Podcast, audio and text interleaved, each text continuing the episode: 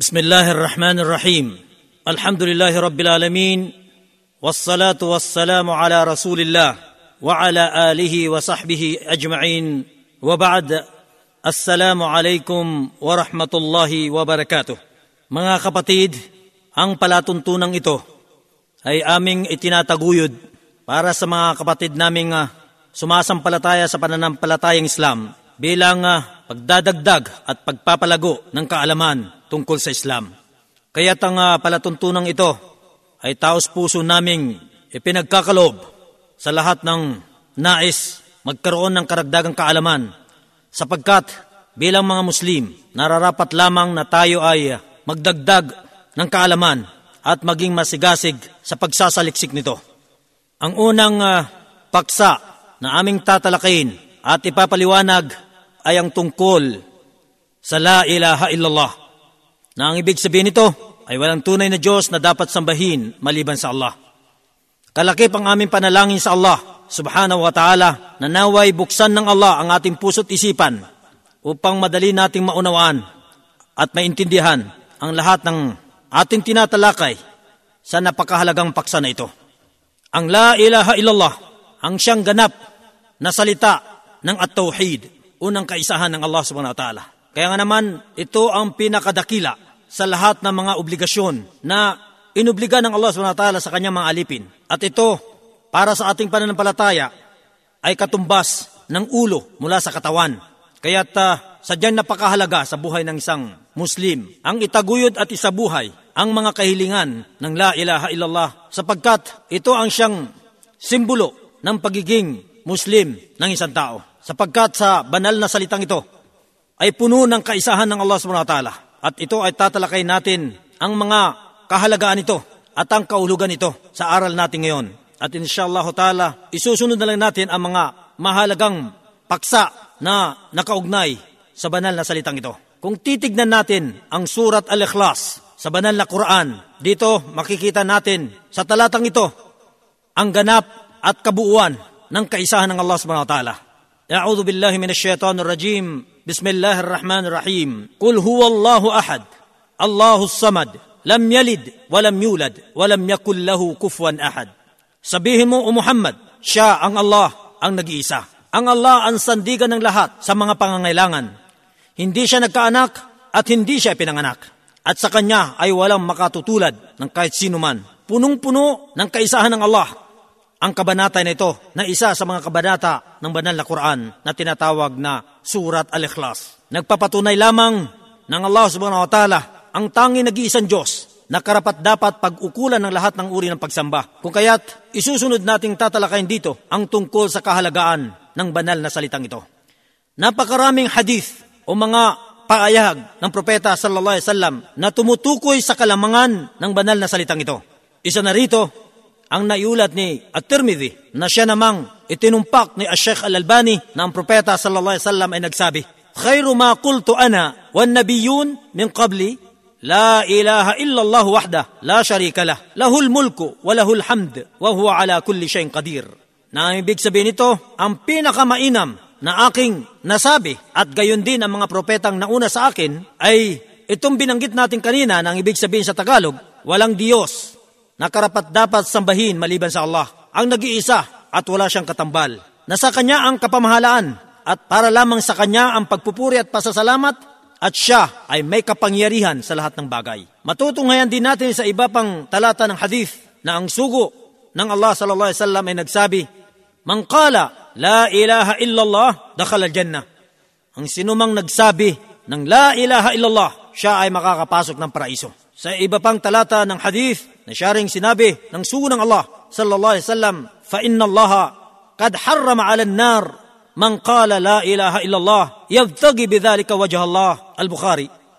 Katotohanan uh, ipagkakait ng Allah subhanahu wa ta'ala sa apoy ng impyerno ang sino man magsabi na walang Diyos na karapat dapat sambahin maliban sa Allah nang may paghahangad sa mga ito sa kagalakan ng Allah subhanahu wa ta'ala o ng kanyang mukha. Kung titingnan natin ang lahat ng mga ipinahayag ng propeta sallallahu alaihi wasallam ay sadyang napakalaki ang napapakinabangan ng isang Muslim na sumasampalataya sa Allah. Unang-una, nabanggit natin kanina na ang banal na salitang ito ang siyang lagi ng sinasambit paulit-ulit ng propeta sallallahu alaihi wasallam.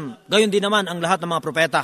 At ito ang siyang maghahatid sa tao na nagsasabi nito tungo sa pagpasok sa paraiso. Na ang big sabihin nito, ang pagsasabuhay ng mga kahulugan at kahilingan ng banal na salitang ito. At hindi lamang kusang pagsambit, kundi ang isabuhay at itaguyod ang tunay na kahulugan nito at ang mga kahilingan nito.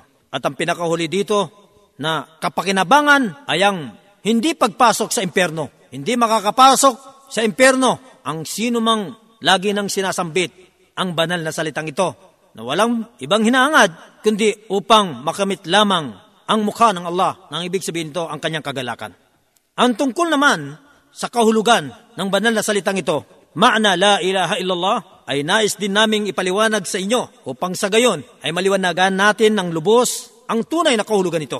Sapagkat maraming tao na sa kanilang pagkakala ay ang kahulugan lamang nito ay ang literal na kahulugan nang ibig sabihin walang Diyos na dapat sambahin maliban sa Allah. Bagkos, ang tunay na kahulugan nito ay ang lahat ng uri ng pagsamba ay hindi dapat ibinabaling, iniuukol, kundi tanging sa Allah lamang. Napakarami ang uri ng pagsamba, ang panalangin, ang panawagan, ang panata, ang pag-ayuno, ang pagdarasal, ang paggunita. Malawak ang ibig sabihin ng ibada, sapagkat ang kahulugan nito, ayon sa pagpapaliwanag ni Sheikhul Islam Ibn Taymiyyah na siyang pinaka maliwanag at madaling intindihin na sinabi niyang ang ibig sabihin ng ibada ay ang lahat ng gawa o salita na ikinagagalak ng Allah subhanahu wa ta'ala, maging ito man ay panglabas o pangloob. Na kung nais natin palawakin ang kahulugan nito, napakalawak ng ibig sabihin nito. Sapagkat ito ay tumutukoy na ang lahat ng mga gawaing ipinag-utos, maging salita man o gawa, ay ibada. Lahat ng mga gawain o salita na ipinagbabawal ay ibada. Dahil ito ay pagsasailalim sa kautusan ng Allah subhanahu wa ta'ala. Kaya ang isang sumasampalatayang Muslim halos ang lahat ng kanyang buhay ay ibada. Kahit nga ang kanyang pagtulog ay ibada. Nang ibig sabihin ng ibada, siya ay ginagawaran ng gantimpala. Kaya nawawala lang ang gantimpalang iginagawat sa isang sumansampalataya kapag ka siya ay gumawa ng katiwalian o ng mga kabawalan, dito nawawala ang kabutihan ng isang Muslim. Samantala, kung siya hindi nakakagawa ng kasalanan, ang lahat ng sandali ng kanyang buhay ay pawang ibada. Nais din nating liwanagin dito ang dalawang saligan ng banal na salitang ito. Sapagkat ang banal na salitang ito ay nabubuo sa dalawang saligan. Una, ang pagtakwil ng kawalang katotohanan ng mga Diyos-Diyosan maliban sa Allah. At ang ikalawa ay ang pagpapatunay sa katotohanan ng pagiging Diyos ng Allah subhanahu wa ta'ala. Sa sinabi niyang la ilaha, walang Diyos na karapat dapat sambahin, ito ay bilang pagpapabula, pagpapasinungaling ng isang sumasampalataya na ang lahat ng mga Diyos-Diyusan, maliban sa Allah, ay walang katotohanan. Bagkos, ang tanging makatotohanan ay ang pagsamba sa tanging nag-iisang Allah, sapagkat siya lamang ang tanging nag-iisang tunay na Diyos. Kaya hindi sapat sa isang sumasampalataya na maniwala lamang sa kaisahan ng Allah nang hindi niya itinatakwil ang lahat ng mga Diyos-Diyusan. Hindi rin naman sapat ang pagtatakwil sa lahat ng mga diyudiyusan nang wala namang pagsamba sa Allah. Kaya mga kapatid, kailangan natin maliwanagan ang kahalagaan ng dalawang saliga na ito.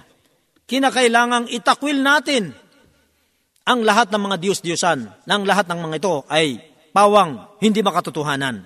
Itatakwil ng ibig sabihin, hindi natin paniniwalaan at hindi natin isa sa buhay, itinataguyod, tinatangkilik. Bagkos, ang dapat nating itaguyod at itangkilik ay ang pagsamba lamang sa Allah subhanahu wa ta'ala dahil siya lamang ang tunay na nag-iisang Allah.